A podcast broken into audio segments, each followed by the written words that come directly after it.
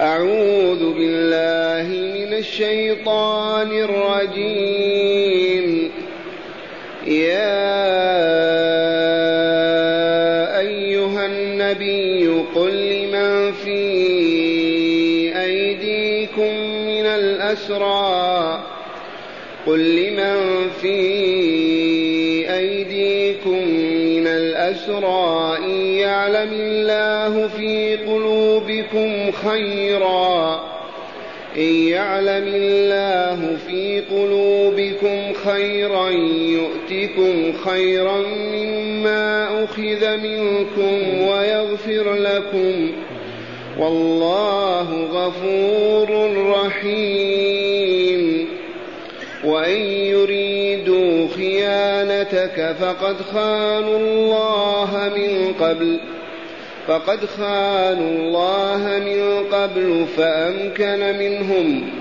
والله عليم حكيم. معاشر المستمعين والمستمعات من المؤمنين والمؤمنات قبل الشروع في دراسة الآيتين أذكركم ونفسي بهداية الآيات الثلاث التي تدارسناها بالأمس. إذ جاءت هكذا. أولا إرشاد الله تعالى لقادة الأمة الإسلامية. إرشاد الله تعالى لقادة الأمة الإسلامية في الجهاد. ألا يفادوا الأسرى وألا يمن عليهم بإطلاقهم إلا بعد أن يثخنوا في أرض العدو. قتلا وتشريدا. فإذا فإذا خافهم العدو ورهبهم عند ذاك يمكنهم أن يفادوا الأسرى أو يمنوا عليهم. من أين أخذنا هذه الهداية؟ ما كان لنبي أن يكون له أسرى حتى يثخن في الأرض. إرشاد الله تعالى لقادة الأمة الإسلامية. الذين يخوضون معارك الجهاد في سبيل الله. إرشادهم لأي شيء في أن لا أن لا يفادوا الأسى ولا يمن عليهم حتى يثخنوا في أرض العدو ويشردوه ويصبح يرهبهم ويخافهم. حينئذ هم أحرار. إن شاءوا فادوا وإن شاءوا منوا بلا فداء. ثانيا التزهيد في الرغبة في الدنيا لحقارتها. التزهيد في الدنيا التزهيد في الرغبة في الدنيا لحقارتها والترغيب في الآخرة لعظم أجرها. من أين أخذنا هذا؟ تريدون عرض الدنيا والله يريد الآخرة. هذا اللوم وهذا العتاب موجه إلى من؟ إلى الذين رغبوا في الفداء وأرادوا أن يفادوا أسراهم. عاتبهم الله بهذا اللفظ. تريدون عرض الدنيا؟ والله يريد الآخرة. ثالثا إباحة الغنائم. إذ كانت محرمة على الأمم السالفة. كان النبي من الأنبياء إذا غزا وغنم. يجمع الغنائم وتأتي نار من السماء فتحرقها ولا يستفيدون بشيء منها. وإكراما لهذه الأمة أباح الله لها الغنائم وأذن فيها إذ قال كلوا مما غنمتم حلالا طيبا.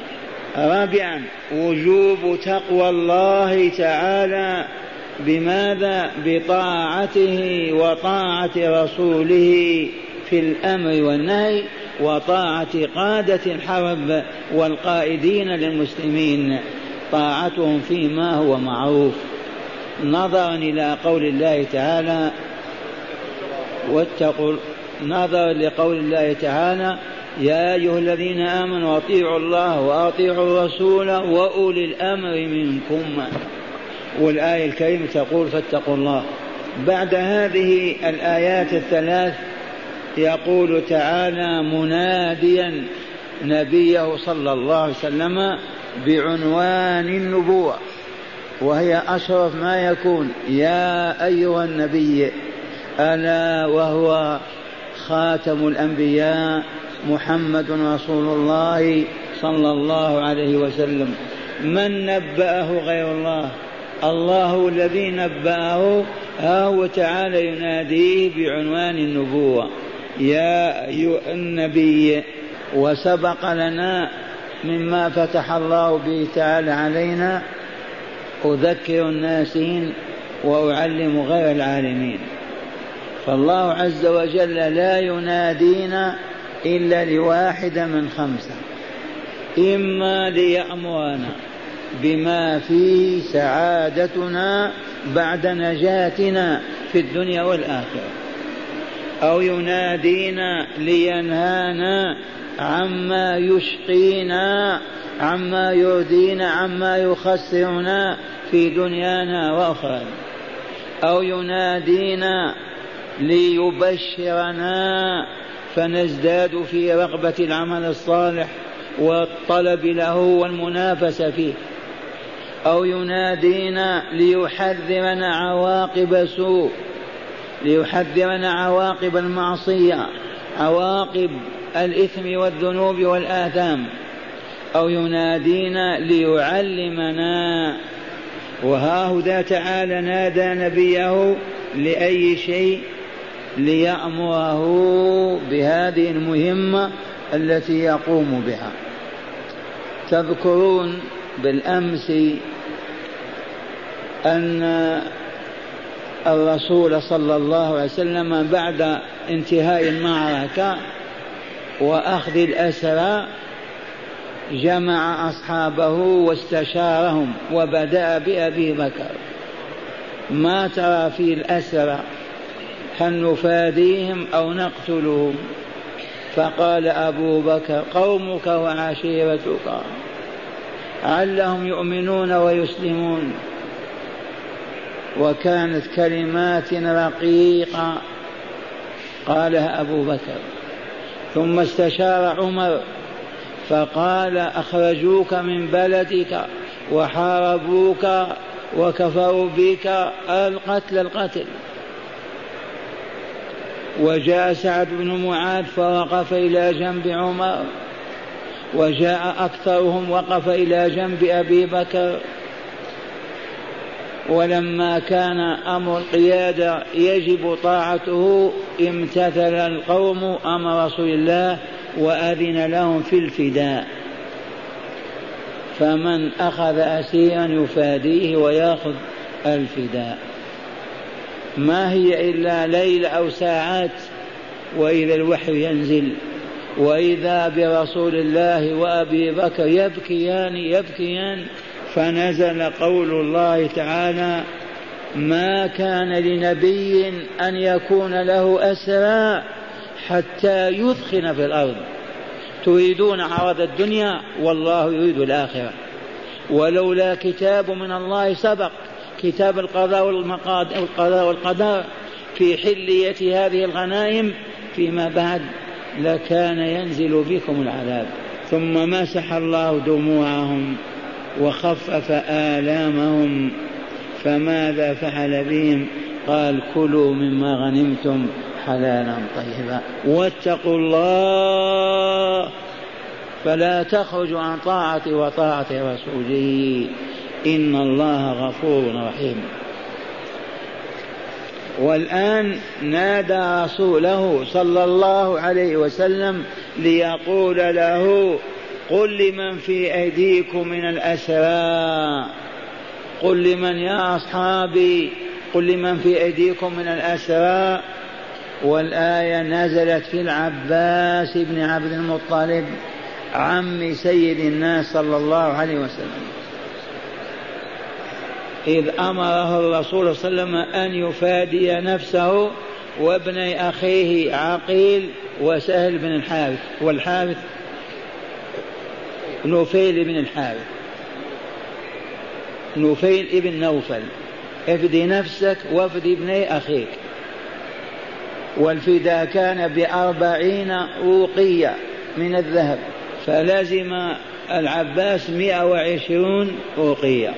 نزلت هذه الآية في العباس ويقول ماذا يقول؟ لم يرى خيرا أكثر من هذه الآية التي نزلت فيه. قل لمن في أيديكم من الأسرى إن يعلم الله في قلوبكم خيرا يؤتكم خيرا مما أخذ منكم.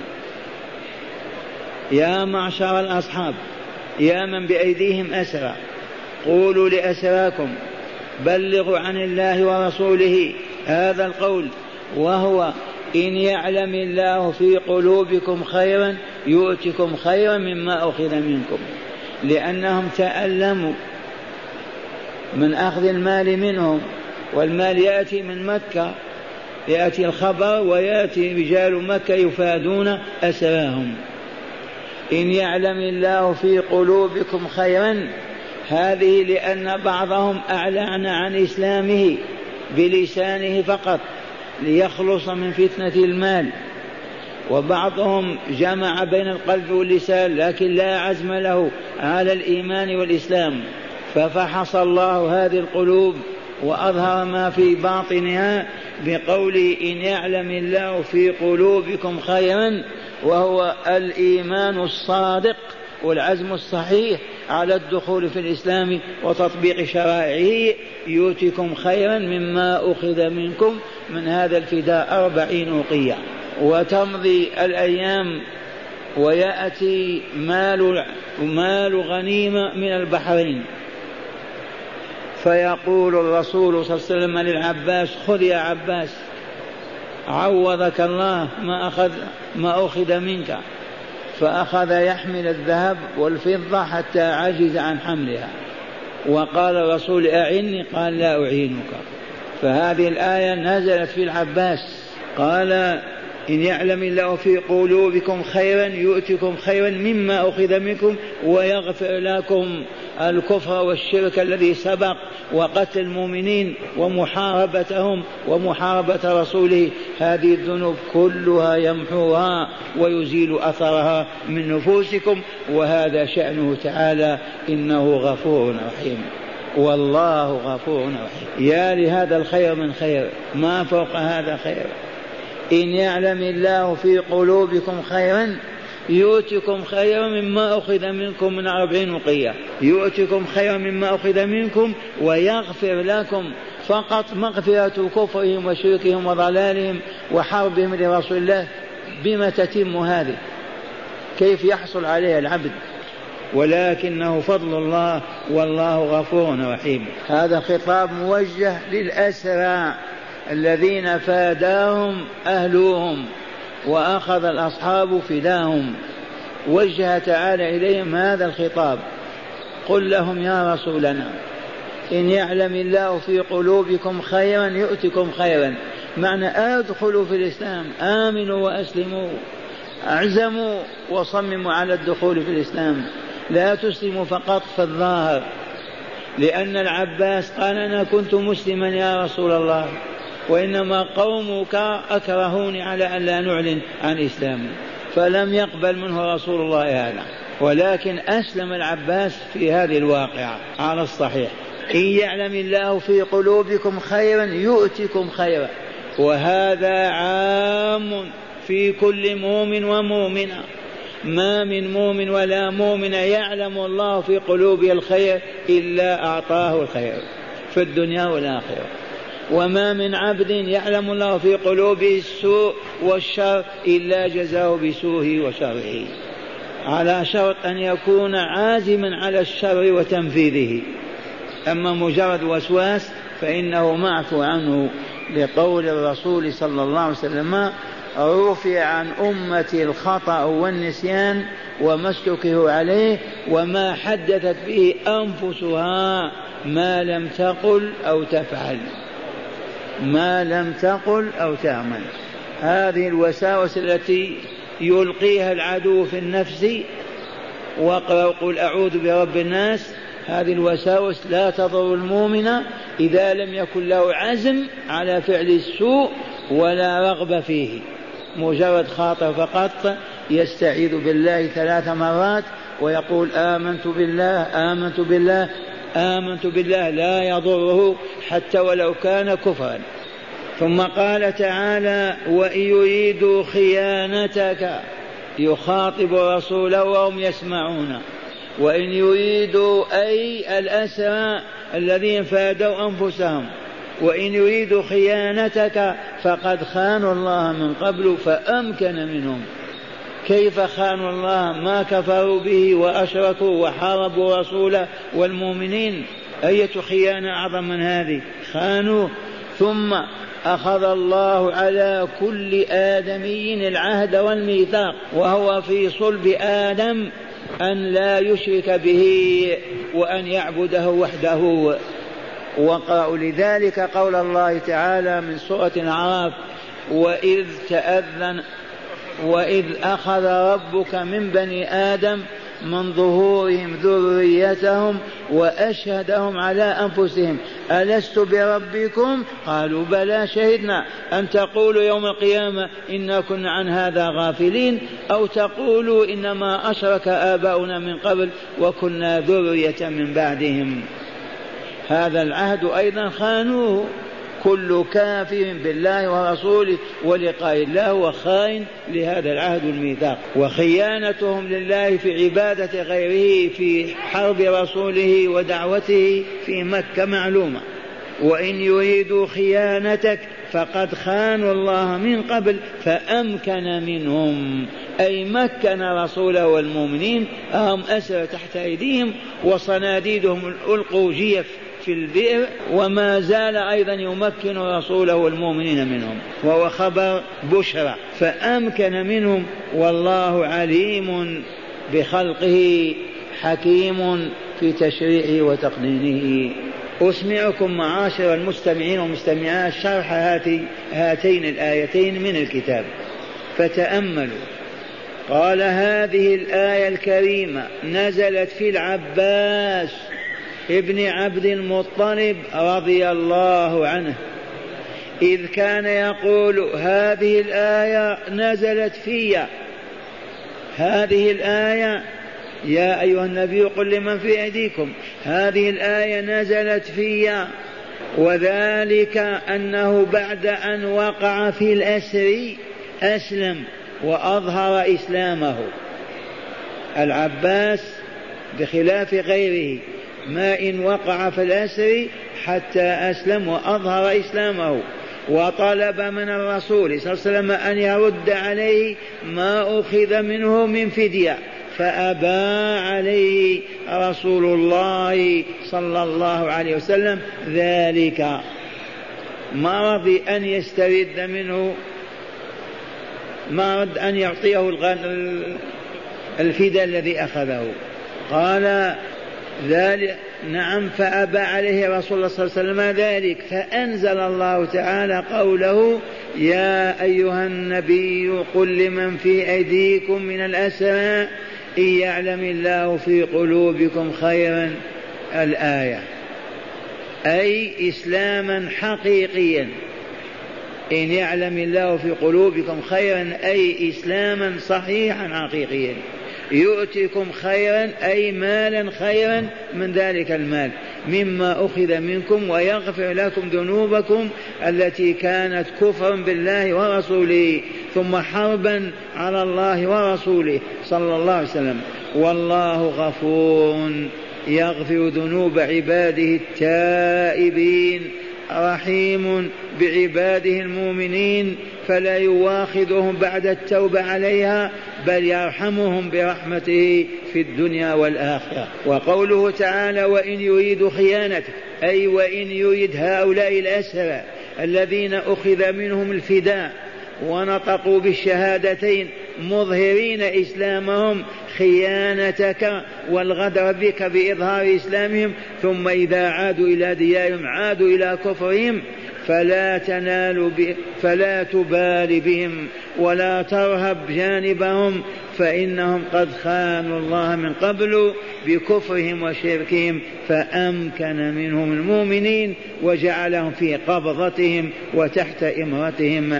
ولو عادوا لعاد الله تعالى فسلطكم عليهم وأمكنكم منهم. وقوله تعالى والله عليم حكيم أي عليم بنيات القوم وتحركاتهم حكيم فيما يحكم به عليم فيما يحكم به عليهم. ألا فليتقوه عز وجل وليحسنوا إسلامهم ويصدقوا في إيمانهم فذلك خير لهم. هذا معنى الآيتين الكريمتين. هيا نستنبط الهدايات منهما. قال من هداية الآيتين. أولا فضل العباس عم رسول الله صلى الله عليه وسلم لنزول الآية في حقه وشأنه. فضل العباس الآية نزلت من أجله. أليس كذلك؟ إذا فأي فضيلة أكبر من هذه؟ فضل العباس عم رسول الله صلى الله عليه وسلم لنزول الآية في حقه وشأنه. ثانيا فضل إضمار إضمار الخير والنيات الصالحة. فضل إضمار الخير والنيات الصالحة لكل مؤمن ومؤمنة في هذه الحياة. إن يعلم الله في قلوبكم خيرا يؤتكم خيرا. فضل ماذا إضمار الخير والنيات الصالحة لكل مؤمن ومؤمنة. ثالثا إطلاق لفظ الخير على الإسلام والقرآن. وحقا هما الخير والخير كله. من أين هذا إطلاق؟ لفظ الخير على الإسلام والقرآن. إن يعلم الله في قلوبكم خيرا يؤتكم خيرا مما أخذ منكم. أي خيرا الإيمان والإسلام والقرآن. رابعا ما ترك عبد شيئا لله إلا عوضه خيرا منه. ما ترك إنسان شيئا لوجه الله إلا عوضه الله خيرا منه. من أين أخذنا هذا؟ إن يعلم الله في قلوبكم خيرا يؤتكم خيرا مما أخذ منكم. ما ترك عبد أيها المستمعون والمستمعات شيئا لوجه الله إلا عوضه الله خيرا منه في الدنيا والآخرة. خامسا الله جل جلاله لا يغلبه غالب ولا يفوته هارب. ألا فليتقى وليتوكل عليه. الله جل جلاله لا يغلبه غالب ولا يفوته هارب.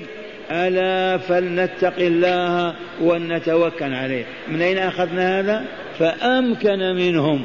والله عليم حكيم. لطيفة ما ذكرت هنا. تحبونها ابن العاص زوج زينب بنت رسول الله صلى الله عليه وسلم. ابن أبي العاص. أسير هو. وبعثت زوجته زينب رضي الله عنها الفداء مع الذين جاءوا بالأموال ليفادوا الأسرى. فبعثت بقلادة وفيها ذهب. هذه القلادة ما إن شاهدها الرسول صلى الله عليه وسلم حتى رق رق عجبا لأن هذه القلادة كانت خديجة أم المؤمنين أعطتها لابنتها ليلة الزفاف. في مكة. ما إن شاهد الرسول حتى رق رقا عظيما. وقال لابن أبي العاص فداك أن ترسل إلينا زينب فقط ورد القلادة والمال إلى زينب.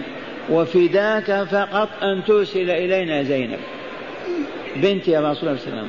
وبالفعل أمر حماها أو حموها أن يأتي بها وخرج بها فاعترضت قريش فردوها بالقوة. ولم يسمحوا لها أن تخرج. لكن أبا سفيان رضي الله عنه طمأنهم إذا سكنت الحال وهدأت الظروف تمشي لا بأس. بعد ثلاثة أيام في الظلام قال امشي بها.